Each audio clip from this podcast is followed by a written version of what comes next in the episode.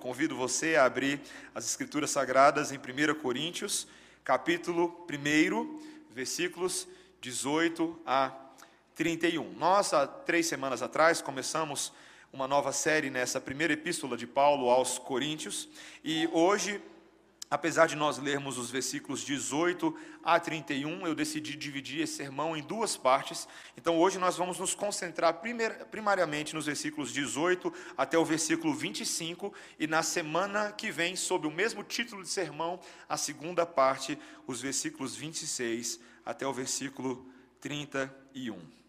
Mas hoje leremos todos os versículos 18 até o 31, para que tenhamos um melhor contexto.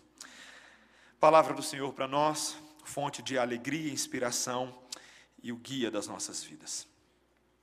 Certamente a palavra da cruz é loucura para os que se perdem, mas para nós que somos salvos, poder de Deus.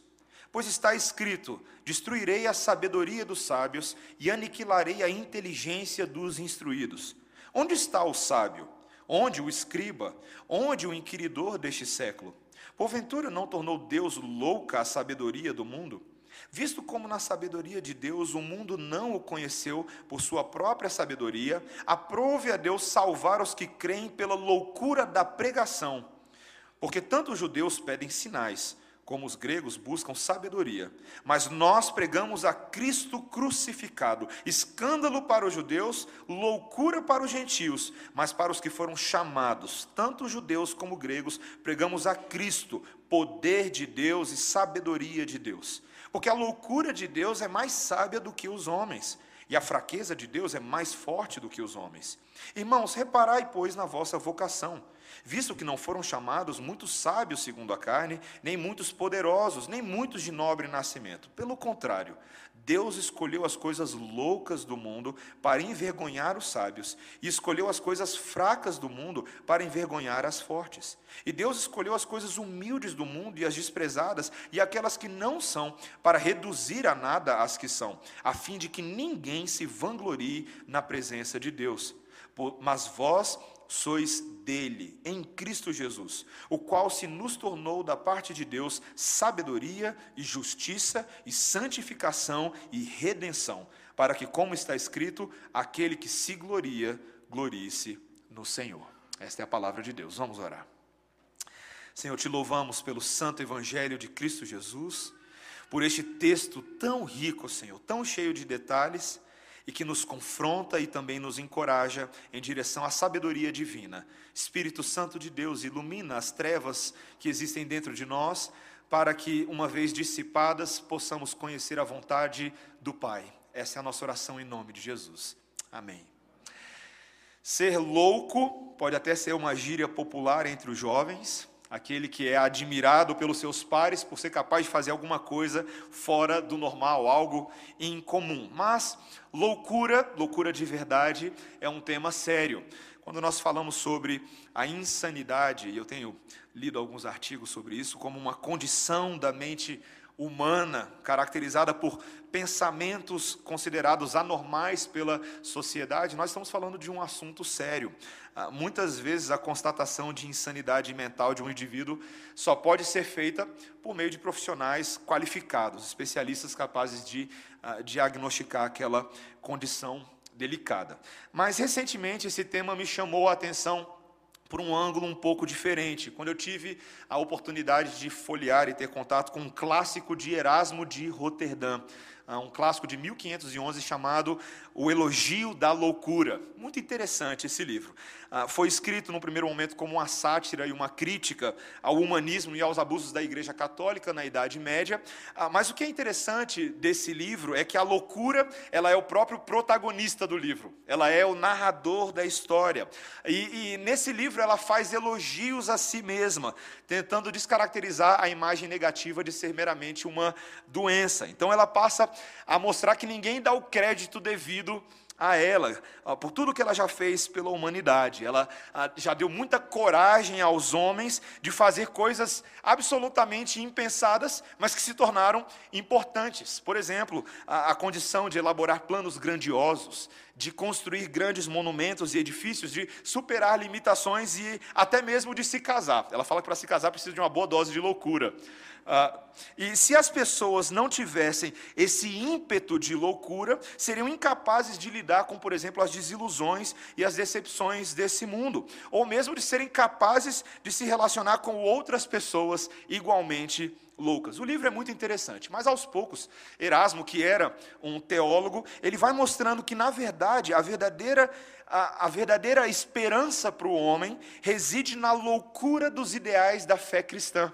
Esses são os mais loucos de todos, e por mais absurdos que pareçam aos olhos da sociedade, ah, são o verdadeiro caminho para uma vida cheia de significado. Curiosamente, esse livro de Erasmo se tornou ah, um dos grandes catalisadores da reforma protestante, pois propôs justamente uma nova visão eclesiástica e uma forma de expurgar as hipocrisias da Igreja Católica. Esse texto de hoje, meus irmãos, ele é um chamado à loucura a santa loucura de Deus, que é mais sábia do que a dos homens, algo que não nos parece tão natural aos olhos caídos, mas que é justamente o caminho que Deus vai desenhando para restaurar a humanidade nos propósitos da cruz de Cristo. É justamente na loucura de Deus que nós encontramos o caminho da sabedoria e o caminho da vida eterna. É sobre isso que esse texto está falando hoje. Nós vamos começar essa exploração nos versículos, nesses sete primeiros versículos, com, com três importantes ensinos. Primeiro, o contraste que existe entre a sabedoria de Deus e a sabedoria dos homens. Existe um grande contraste. Em segundo lugar, que a pregação da cruz é uma loucura que é justamente o método da sabedoria divina. E em terceiro lugar, que a cruz de Cristo é o poder louco para a transformação de Deus. Nós vamos ver isso cautelosamente. Primeiro, esse contraste de sabedorias. Na semana passada, ah, nós vimos que o apóstolo Paulo havia condenado as divisões na igreja que haviam surgido devido a um falso conceito de, de lealdade que se instaurou, instaurou naquela igreja de Corinto. Eu sou de Paulo, eu sou de Apolo, eu sou de Cefas e alguns até eu sou de Cristo. Então, Paulo enfatizou ah, que o crucial era entender que o sangue de Cristo derramado em favor deles deveria promover uma unidade de coração, uma unidade de propósito, que eles fossem inteiramente unidos em Cristo, como resultado dessa comunhão com Deus e agora uns com os outros. Mas ao término daquela passagem anterior, ali no versículo 17 e agora no versículo 18, Paulo passa a uma ênfase diferente, um outro tema que também era muito importante para essa igreja aos Coríntios, o contraste entre a natureza da pregação de Paulo na cruz de Cristo e a ênfase não cristã dos gregos, dos coríntios, na eloquência. Então, Paulo, logo aqui no início, ele lança uma tese muito contundente. Olha o versículo 18. Ele diz: Certamente a palavra da cruz é loucura para os que se perdem, mas para nós que somos salvos, poder de Deus. Os gregos eles tinham um interesse doentio pela sabedoria da palavra e pela retórica. Era um reflexo ah, do, do, próprio tipo de cultura que eles desenvolveram, uma cultura que se orgulhava da sua vasta produção intelectual, da sua vasta produção filosófica, artística, cultural, ah, todos esses como símbolo do desenvolvimento humano naqueles dias, o ápice do desenvolvimento humano. Mas o que Paulo começa a mostrar é que muitos daqueles que se achavam intelectualmente iluminados, na verdade estavam perdidos. E a mensagem das boas novas de Cristo que Paulo trazia parecia absurda a esses ouvintes, não fazia o menor sentido. E o que Paulo quer mostrar, antes de nós entrarmos ah, nos méritos específicos dessa tese, o primeiro princípio teológico mais, mais amplo que Paulo está tentando mostrar é que há um imenso contraste entre a sabedoria de Deus e a sabedoria dos homens. E esse contraste vem acompanhando a humanidade desde os primórdios, lá atrás, naquele momento em que Adão, vocês lembram de Adão? Lá no jardim do Éden, fez uma opção de reescrever o livro da sua própria sabedoria. Quando ele acatou a sugestão da serpente, aquela editora maldita, que lhe propôs um novo caminho. E assim ele abandonou a verdade de Deus e trocou a verdade de Deus pela mentira de Satanás. E a história do coração humano, desde então, a história do pecado, é de um, uma constante tentativa do homem de redesenhar o seu próprio curso pelo afastamento da palavra de Deus, do livro de Deus, desde a queda. O homem deposita a sua esperança em finalmente encontrar-se na sua própria sabedoria, na sua autossuficiência, numa habilidade autônoma da razão e do significado. E para ilustrar isso, Paulo começa a mostrar que esse é um problema antigo, ilustrando isso a partir ah, de exemplos da própria história do povo de Deus o contraste entre essa suprema sabedoria de Deus e a pífia tentativa humana de estabelecer o seu próprio curso. Ele usa duas imagens. A primeira ilustração, essa que aparece aí logo no versículo 19, é extraída do texto que nós lemos hoje, Isaías 29, 14, que está escrito assim: veja aí o versículo 19. Pois está escrito: Destruirei a sabedoria dos sábios e aniquilarei a inteligência dos instruídos. Essa referência de Isaías ela é feita em alusão a uma aliança política que Judá havia feito com o Egito, que naquele momento histórico, na, no momento em que o reino de Israel estava dividido em dois reinos, do norte de Israel e o reino do sul, aquilo havia sido considerado uma obra-prima da diplomacia e da sabedoria humana. Naquele momento histórico, quando o povo de Judá estava tendo que lidar com a coalizão entre Israel e a Síria, e também com o surgimento dos violentos assírios, o rei Senaqueribe, ah, eles precisavam de uma defesa. E eles fizeram ali uma aliança com o Egito, promovida ali pelo rei Ezequias, o rei de Judá. Mas aquilo que lhe pareceu tão sábio aos olhos e para todo o povo, aos olhos de Deus, foi considerado rebelião. Eventualmente, Judá acabou sendo invadida pelos assírios, que ironizaram os hebreus por eles terem feito aliança com o Egito. Como que vocês vão fazer aliança com o Egito? Vocês que foram ah, dominados e cativos desse país, dessa nação. E os assírios reduziram o povo à pobreza e ao desamparo. É muito importante que quando nós fazemos referências bíblicas, existem citações bíblicas, nós possamos entender os contextos originais onde aquelas palavras foram faladas, porque elas têm a ver com o que a gente está falando aqui no sermão. A segunda ilustração, logo aí no versículo 20, ah, entre a contradição dessas sabedorias, é extraída também de Isaías, capítulo 33, versículo 18, quando Paulo faz essa penetrante pergunta: onde está o sábio? Onde está o escriba? Onde está o inquiridor deste século. Novamente, essas são referências aos conquistadores assírios, foram referências a eles lá atrás, que vieram com poder militar para esmagar os judeus e levar as recompensas dessa conquista. Mas, ironicamente, curiosamente, os próprios assírios já não mais existiam. Aquele poderoso império de ateus que alguém poderia pensar, talvez pelo poderio militar deles, que eles permaneceriam para sempre, como os romanos achavam que permaneceriam para sempre, mas eles foram destronados pela sua própria arrogância, pela sua, sua própria gula militar, e Deus tornou louca a sabedoria daqueles assírios. O que, que Deus, meus irmãos, quis ensinar ao seu povo no passado e quer nos ensinar hoje, em termos de primeiro princípio, que o que aconteceu com os assírios, que aconteceu com Judá e o que agora estava prestes a acontecer com os coríntios é o resultado de quem abandona a sabedoria divina. É o resultado de quem não dá mais ouvidos à palavra de Deus e decide agir com a sua soberba ou então com base no seu medo, na incredulidade, na desconfiança e não segundo a sábia palavra do Senhor. Existem tantas, tantas sabedorias na história do Ocidente que parecem tão apetitosas no primeiro momento, cosmovisões que propõem uma melhoria do homem, talvez o humanismo, o ateísmo. Nós não precisamos de Deus ou de qualquer ideia religiosa de um ser superior para determinar o sucesso dos caminhos humanos. Que tolice, meus irmãos, que tolice. Ah, eu lembro ah, quando um colega meu compartilhou comigo um artigo de como o ateísmo estava se tornando, alguns anos atrás, como estava se tornando popular nas universidades, como um movimento mais formal, como um movimento mais organizado, né? E eu lembro que naquela época eu fiquei pensando que buraco, que buraco.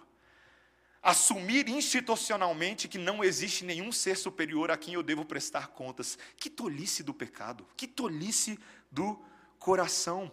E a verdade é que ao longo da história da humanidade, muitas vezes esses, esses, esses movimentos foram aclamados dentro da modernidade e da pós-modernidade. Ah, os homens bateram palma, mas quando nós lemos isso que a palavra de Deus nos mostra, é semelhante talvez àquela experiência de você, ah, quando está em viagem por algum lugar interessante, você ser convidado para ver um belo cemitério daquela cidade. Quando você chega naquele cemitério, você vê belos mausoléus, não é verdade? Tem talvez jardins bem cuidados e, e uma série de coisas interessantes, ah, placas muito bonitas, mas aí você se lembra que aquilo tudo é fachada e maquiagem da morte. Sepulcros, sepulcros que contam a mesma história, enfeita-se por fora, mas o conteúdo é conteúdo de morte. Meus irmãos, se se você pensa que você pode moldar o seu destino longe da palavra de Deus, o seu orgulho será a sua queda. Você fará alianças detestáveis com o mundo, com as suas ideias. Você, quando menos esperar, terá da parte desses amigos apenas pó e amargura e chiqueiro, como o filho pródigo exatamente usufruiu. Nós que confiamos na sabedoria dos homens, estamos fadados ao fracasso diariamente, e se o fizermos de forma mais permanente, será um fracasso eterno. Meus irmãos, há um grande contraste entre a verdade de Deus e a verdade dos homens. E eu te pergunto, qual é a verdade que tem guiado a sua vida hoje? Quais são as verdades, quais são as sabedorias que de fato fascinam e capturam a sua atenção? Será que você tem dado ouvidos à voz de Deus ou a voz da serpente, aquela editora maldita, está escrevendo o livro da sua sabedoria? Nós precisamos ter cuidado, meus irmãos. Essa é a primeira constatação. Mas a segunda coisa que Paulo passa a nos mostrar nesse texto é que o método de Deus agora é uma louca pregação. O mesmo texto de Isaías que nós lemos e, fazem, e faz essa citação pesada, também começa a mostrar a esperança por meio do próprio profeta Isaías, de que o Senhor não permitiria que as coisas seguissem assim, que na história da redenção nós veríamos a história do triunfo do conhecimento e da vontade de Deus em Cristo Jesus sobre o desígnio pervertido do coração dos homens. E Paulo era representante dessa história, ele era agora um representante dessa mensagem. E o que ele passa a mostrar para os, os coríntios é justamente o método pelo qual Deus decidiu revelar a sua sabedoria a esse mundo rebelde. Veja o que ele diz no versículo 21. Visto como na sabedoria de Deus o mundo não o conheceu por sua própria sabedoria, aprove a Deus salvar os que creem pela loucura da pregação. Por causa da separação que o pecado original causou, o homem rejeitou a revelação de Deus, tanto na natureza quanto a voz de Deus inicial, enalteceu sua própria razão e entendimento, então Deus decidiu fazer algo radicalmente diferente. Um comentarista, Frederic Godet, ele diz o seguinte: O homem caído não reconhece a Deus pelo saudável uso do seu entendimento. Ao Criador, todavia, aprove manifestar-se salvificamente ao homem em uma outra revelação que possui a aparência de loucura. Mas por que loucura? Por que a pregação de Paulo, ou a pregação da cruz, seria uma loucura? Por acaso Paulo estaria pregando de uma forma propositalmente polêmica? Ou ininteligível, quem sabe parecendo um doido varrido na rua. Você nunca viu na imagem daqueles filmes o cara que fica com uma plaquinha, o mundo está para acabar, e ele vai andando na rua e todo mundo acha que ele é o doido, não tem que dar muita bola para ele? Será que era isso que Paulo estava fazendo? Certamente que não, meus irmãos. O problema não estava apenas no que Paulo estava falando, mas na reação dos ouvintes à mensagem de Paulo. Veja o versículo 22. Porque tanto os judeus pedem sinais, como os gregos buscam sabedoria. Mas nós pregamos a Cristo crucificado, escândalo para os judeus, loucura para os gentios. Duas categorias de pessoas importantes que compunham aquela, aquela igreja, aquele grupo de pessoas que ouvia agora a pregação apostólica. Primeiro, ele fala dos judeus, os judeus que pediam sinais. Lembre-se que em toda a história os judeus eram muito dados aos fatos e provas que apontassem para a vinda do Messias, como aquele que restauraria o trono de Davi e talvez a antiga glória de Israel.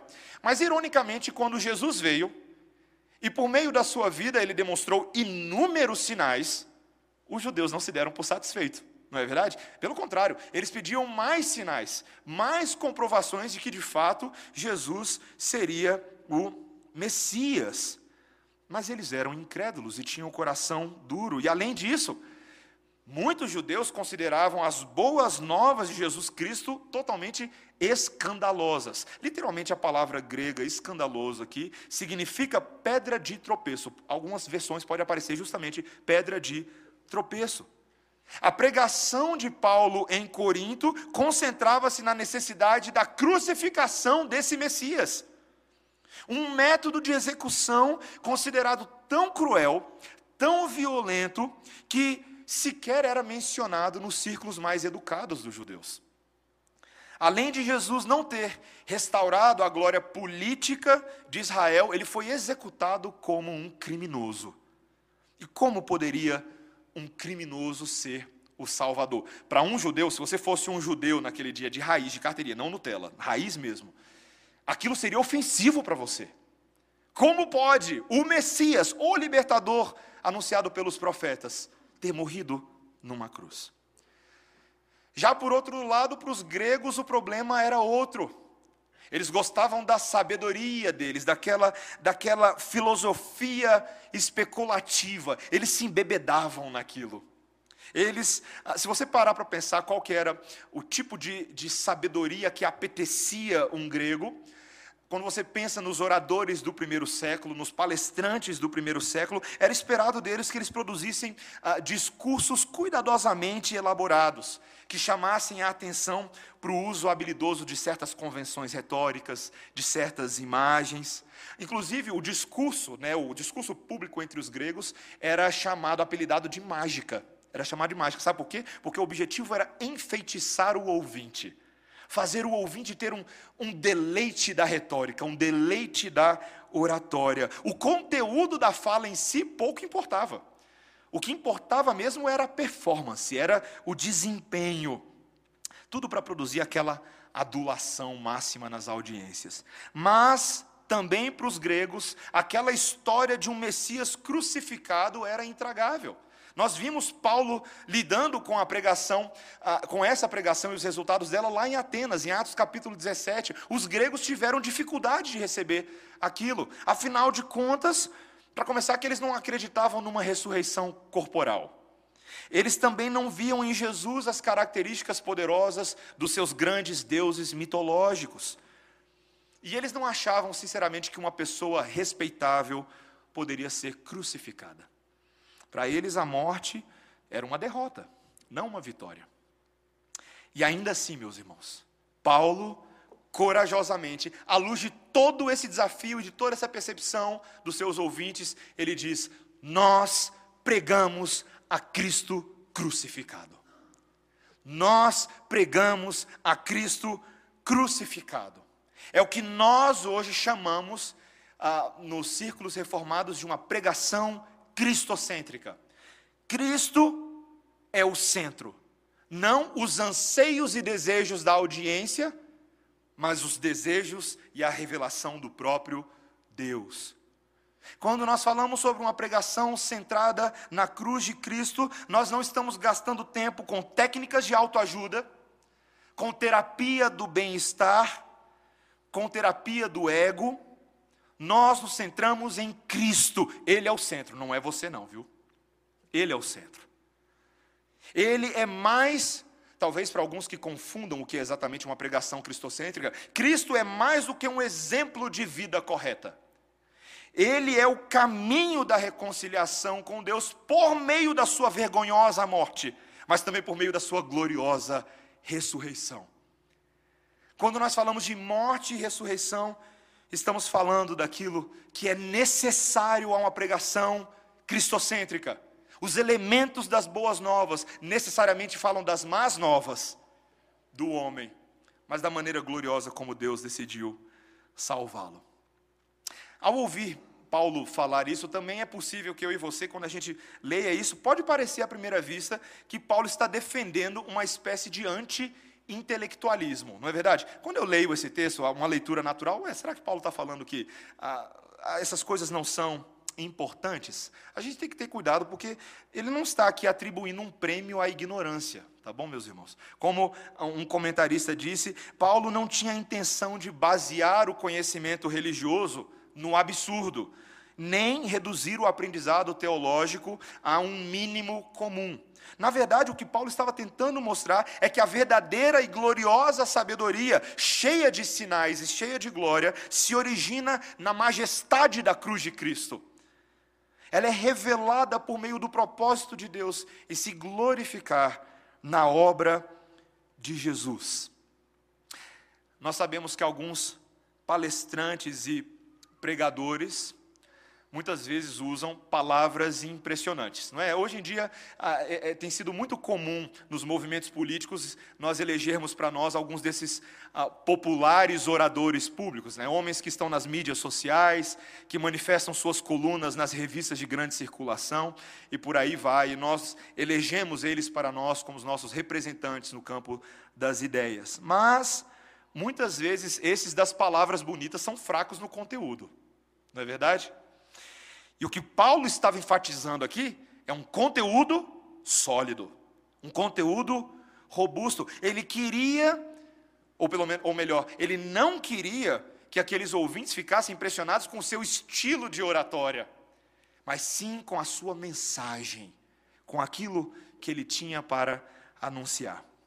Lembro um tempo atrás que eu li uma historinha, um continho de um, de um velho camponês que foi incentivado a entrar no festival de letras do reino. E ali estavam os mais eloquentes oradores que discursavam suas poesias nos saraus, que, ah, que compartilhavam os seus romances épicos distantes com palavras floreadas, mas que muitas vezes eram difíceis para o povão entender. Então, quando chegou a hora desse velho camponês, que era meio caipira, assim, compartilhar a sua história, ah, ele já vai se desculpando logo no início, porque ele não sabia falar tão bem quanto os outros, mas ele passa a contar a história da origem daquele povo, da identidade daquele povo. Ele era bastante velho e viu o início de tudo, dos tempos prósperos e difíceis, e de quando foram atacados por um poderoso rei de uma comunidade vizinha, um rei cruel e violento, mas como um herói daquela própria comunidade surgiu e libertou o povo, e aquela era a história que estava fascinando todo mundo. Quando ele olha para a multidão, os olhos estavam marejados, os ouvidos atentos. Se tivesse pipoca, o povo estava comendo pipoca, atento, porque era a história que de fato importava para aquele povo. A história da sua identidade e a história de como eles sobreviveram a tantas intempéries. Meus irmãos, quando nós falamos sobre a pregação do Evangelho, nós estamos falando da história de sobrevivência de um povo. A história que realmente importa. E quando nós pensamos no compartilhamento dessa história e no método de Deus de fazer essa história conhecida, chegamos à conclusão que eu e você não precisamos ser um grande orador com um grande vocabulário, tendo estudado em escolas específicas ou sob mestres específicos. Pelo contrário, como disse um grande evangelista norte-americano que eu gosto muito, o poder persuasivo do evangelho está na história, não no contador de histórias. Está na história.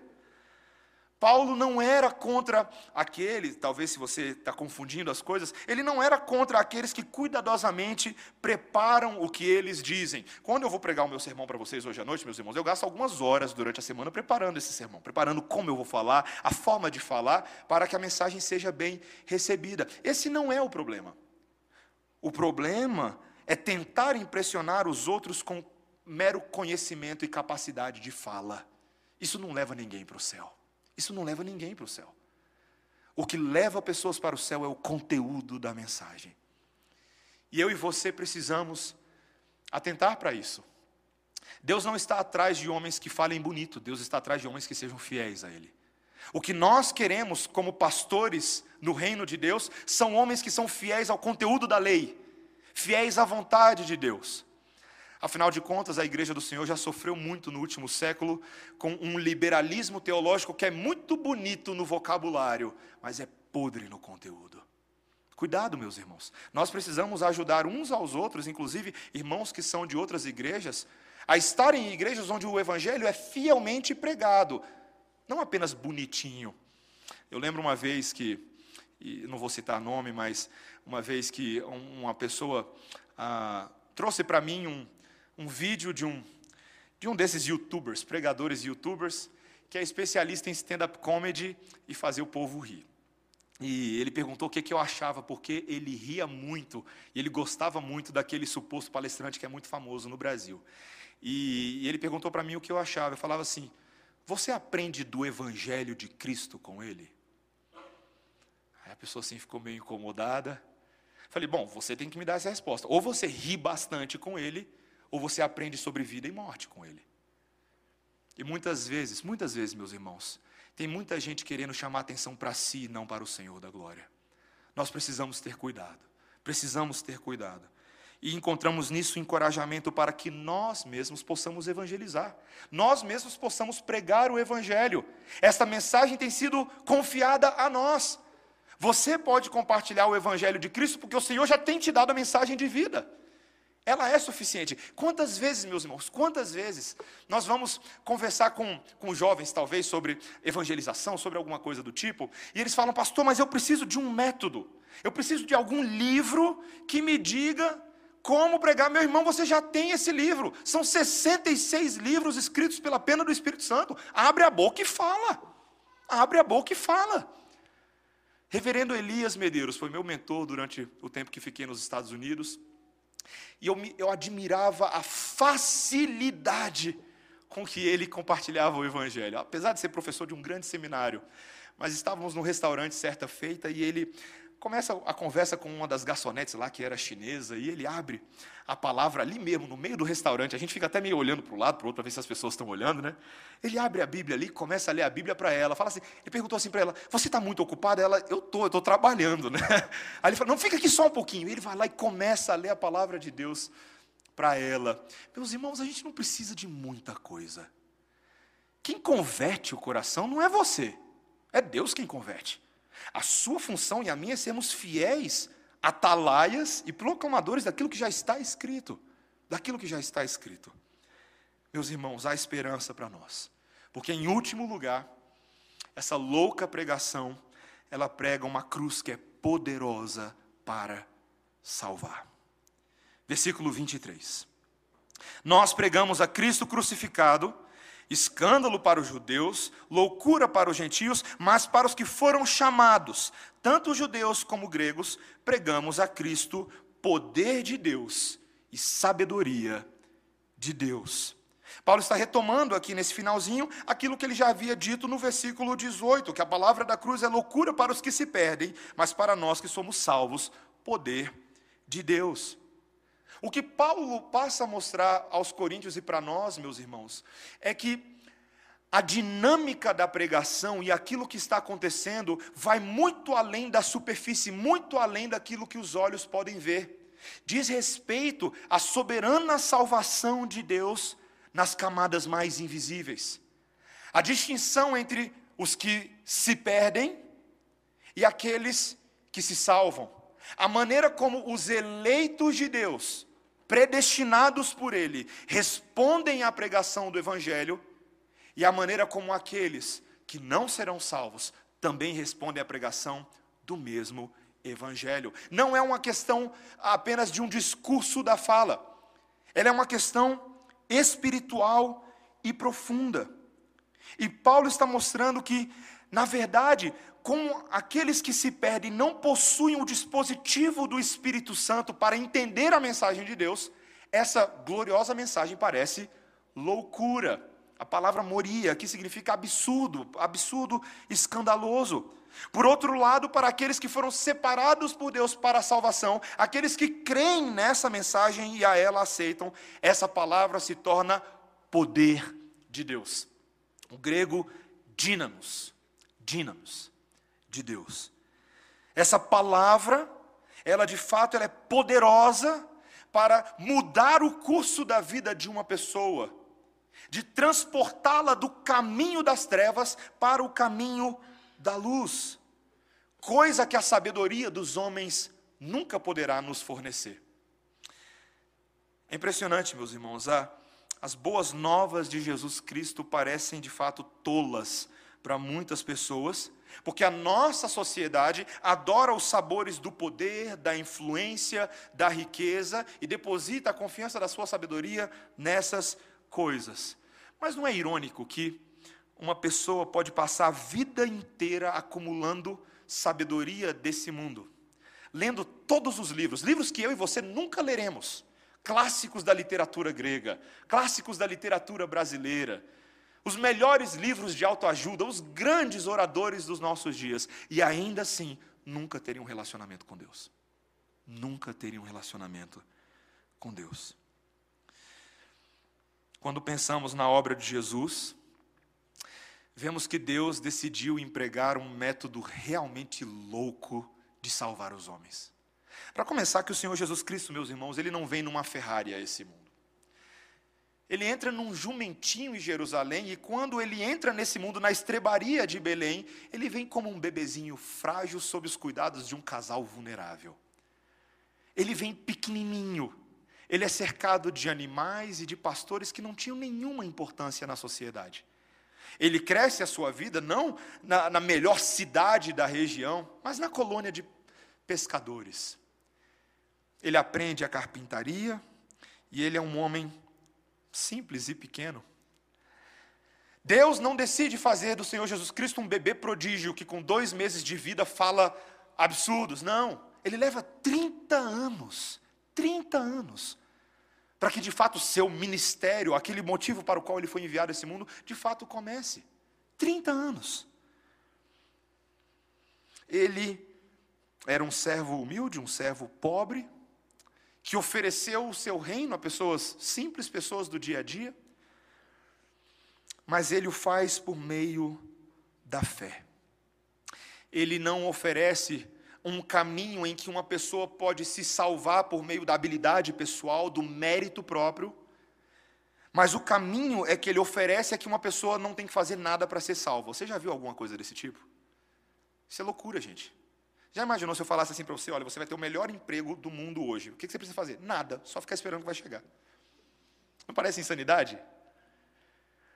Mas a dádiva da salvação não acontece por meio do nosso trabalho, mas do trabalho deste homem, Jesus, que viveu uma vida perfeita e santa, e que conseguiu fazer uma loucura, algo que nós nunca conseguiríamos fazer. Ele conseguiu viver nesse mundo sem cair em uma única tentação, sem falar um único A que fosse torto, sem olhar nada que fosse impuro, cumprindo todos os propósitos de Deus. Isso é loucura, meus irmãos, isso é loucura. A mensagem da cruz parece loucura para o mundo, mas ela é o caminho de Deus. Veja o versículo 25. Porque a loucura de Deus é mais sábia do que os homens, e a fraqueza de Deus é mais forte do que os homens. Esse Cristo, esse Jesus de Nazaré, ele é o poderoso caminho da salvação de Deus a quem eu e você adoramos hoje. É Ele. Ele é a única maneira pela qual uma pessoa nesse mundo pode conhecer a Deus. A mensagem da morte de Cristo pelos pecados parece insensata para aqueles que nela não acreditam. Porque a lógica da sabedoria científica e naturalista desse mundo é que a morte é o fim da estrada. A morte é a derradeira fraqueza que impede a perpetuação do homem. Mas sabe por que, que a coisa é louca, meus irmãos? Literalmente é louca. Porque Jesus Cristo não ficou morto. Ele não ficou morto. Sua ressurreição demonstrou seu poder até sobre a morte e Ele nos salvará dessa morte eterna e nos dará a vida eterna, se nele nós confiarmos como Senhor e Salvador das nossas vidas. Esse é o grande evangelho do apóstolo Paulo. Romanos 10, 9: Se com a tua boca confessares que Jesus é o Senhor e com teu coração creres que Deus verdadeiramente o ressuscitou dentre os mortos, será salvo. Será salvo. Essa é a grande mensagem, parece tão simples, ainda que tão inaceitável para tantos. Tantos tentam obter a vida eterna por meio de serem bons, serem bons trabalhadores, bons pais, serem sábios e conhecedores, mas todas as suas tentativas são fúteis. As pessoas tolas que simplesmente recebem a oferta de Cristo são, na verdade, as mais sábias de todas, porque somente elas viverão na eterna companhia da sabedoria de Deus. O próprio Senhor Jesus Cristo é a sabedoria de Deus. Já imaginou você viver pelo resto da eternidade tendo acesso a todo o conhecimento que uma pessoa poderia ter nesse mundo? Já imaginou um livro que contenha todos os assuntos possíveis no universo? Esse livro existe. Seu nome é Jesus. Ele é a fonte do conhecimento de Deus. Ele é toda a fonte. Uma vez ouvi de um pastor amigo uma afirmação que é muito conhecida. Que quando você pensa no que Jesus afirmou sobre a sua identidade, só tem dois tipos de reação à, à verdade, àquilo que o Senhor Jesus Cristo disse. Ou o Senhor Jesus Cristo era doido por afirmar tudo o que ele afirmou e fez, ou ele de fato é Deus. Deus poderoso. Não existe outra possibilidade. De fato, não existe um meio termo nessa lógica. Não tem assim, ah, ele é louquinho, mas ele é legal. Não existe isso. Ou o Senhor Jesus Cristo era doido de pedra, ou ele é o Senhor da tua vida a quem você deve honra, louvor e glória. Só tem essa possibilidade. A conclusão, meus irmãos, de Erasmo de Roterdã, nesse livro que ele escreveu, O Elogio da Loucura, é que todos nós precisamos de uma santa dose de loucura de Jesus para conseguir viver nesse mundo. Somente com essa dose de loucura, eu e você podemos seguir o caminho que Deus deseja para nós. Ele disse, num trecho do livro final: O sábio se refugia nos livros antigos e nele só aprende frias abstrações. O louco, ao enfrentar a realidade e os perigos, adquire, ao meu ver, o bom senso, no capítulo 29, quando ele diz que a verdadeira sabedoria é a loucura. Ele afirma que todos nós carecemos do ímpeto do Espírito Santo para não viver segundo os livros deste mundo, mas segundo o livro de Deus. Nosso guia seguro para tal empreitada não é qualquer manual, não é qualquer coisa, mas é o livro da experiência e do sucesso divino para nós o livro daqueles peregrinos sob o cajado do bom pastor, o livro que nos ensina a viver nesse mundo louco, sendo mais louco do que esse mundo. Você sabia que se você realmente crê em Cristo e vive por Ele nesse momento, tu é doido de pedra. Mas que gloriosa loucura é essa, não é verdade? Que maravilhosa loucura. Sabe, meus irmãos, é verdade. Às vezes nos falta uma dose de coragem extra para viver a vida santa que o Senhor exige de nós. Está na hora de você abraçar um pouco dessa loucura, dessa insanidade aos olhos dos homens, mas essa perfeita sanidade aos olhos de Deus. Abrace isso, não tenha medo. É possível que o Senhor tenha esteja demandando de você compromissos mais profundos e mais sérios do que aquela vida religiosa externa que às vezes nós nos condicionamos. Deus ele quer o seu coração e ele te quer por inteiro, para que o serviço prestado a ele não seja um louvor meramente de lábios ou de mãos levantadas, mas seja um serviço de corações quebrantados e corações que são loucos por Deus, de verdade. Que o Senhor nos ajude a sermos assim. Amém? Nos encorajemos nessa esperança. Vamos orar, irmãos. Senhor, nós nos alegramos nessa sábia loucura de Deus. A pregação da verdade bíblica, que tem caracterizado a vida de tantos homens de Deus ao longo da história. Nos lembramos dos nossos pais na fé, nos lembramos dos reformadores, dos puritanos e de outros menos conhecidos que em várias partes do mundo têm pregado a louca eternidade e a louca salvação em Cristo Jesus. Senhor, parece uma mensagem tão esquisita para o mundo, mas para nós que somos salvos é o poder de Deus. Senhor, precisamos da renovação deste ímpeto dentro de nós. Que a tua palavra, Senhor, produza em nós nesta noite aquela profunda convicção, para que não abandonemos os teus caminhos. Pelo contrário, que caminhar neste caminho estreito e difícil seja a nossa maior meta. Que representar a Cristo com virtudes, com palavras e ações seja o nosso maior objetivo. E que refletir de fato a glória de Deus neste mundo seja a nossa maior conquista. Sabemos que não é fácil, Senhor, mas precisamos de Ti. Dá à Tua igreja, por meio da comunhão, por meio da unidade, condições de nos encorajarmos e nos instruirmos uns aos outros nesse caminho. Essa é a nossa oração, Senhor, em nome de Jesus. Amém. Amém. Irmãos, vamos ficar de pé, vamos cantar ao Senhor. O cântico, por isso, reina, que declara a glória do grande Rei Jesus.